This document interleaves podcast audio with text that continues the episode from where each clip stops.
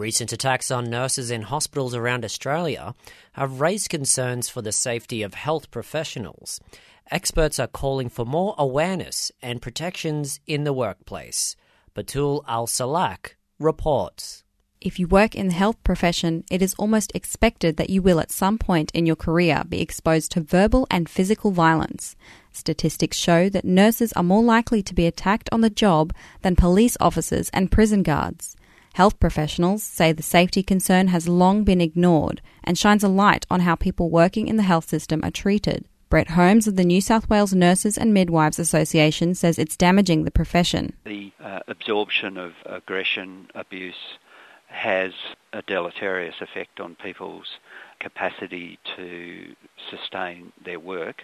And of course, uh, acts of physical violence have a much more obvious impact where people are off work as a result of those injuries. He says attacks are common and has witnessed his fair share. Well, the highest uh, level is, of course, verbal abuse and threats and pushes, the kicks, the slaps, the pulling of hair, and then the uh, attempted use of weapons. And unfortunately, of course, we've had serious incidences and deaths. Mr. Holmes says lashing out doesn't help anyone. Acts of aggression in a health service and the failure to respect uh, the role that uh, nurses, doctors, allied health, uh, security, anyone that's involved with uh, patient care um, it is really a negative approach. He says violence is now just expected. Uh, unfortunately, there's been a culture of acceptance that it's been part of the job,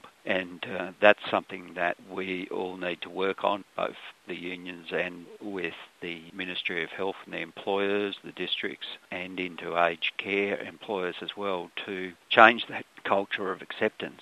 Dr. Martin Hopkins says as a working nurse, he experienced and witnessed violence almost on a daily basis. Now a lecturer at Murdoch University, Dr. Hopkins says it's the nurses and nursing students who bear the brunt of attacks. So there's research that suggests that nurses are the highest um, workforce group that will be ex- exposed to aggression violence and actually experience it. And there's some research out there that suggests that nursing students may be the, the most vulnerable group.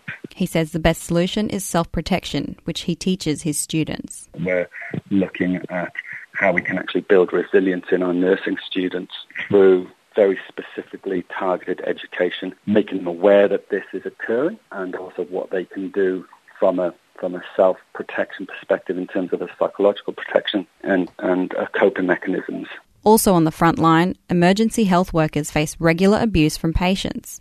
Professor Anthony Lawler, president of the Australasian College for Emergency Medicine, or ACEM, says alcohol is a huge contributor to professionals being attacked or abused. An ACEM study showed one in eight patients in emergency were there because of alcohol related issues.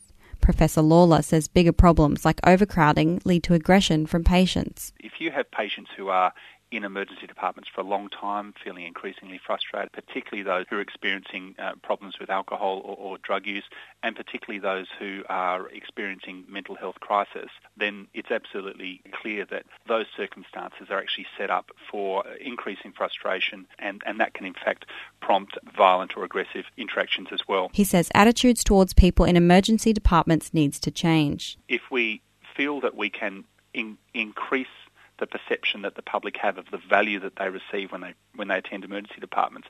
We feel that that's uh, also important to moderating how people behave when they uh, attend emergency departments. He says that as well as improving the culture of valuing the people who care for you, there are other solutions which need to be addressed. Having a zero tolerance culture to, to violence in emergency departments is, is absolutely appropriate. And, and we've also um, commended governments that have passed legislation relating to alcohol fueled violence. The second is to establish within emergency departments an appropriate environment whereby patients are cared for promptly and are able to leave the emergency department and the public health message. Um, we need to identify some of the issues that are driving an increase in violent behaviour.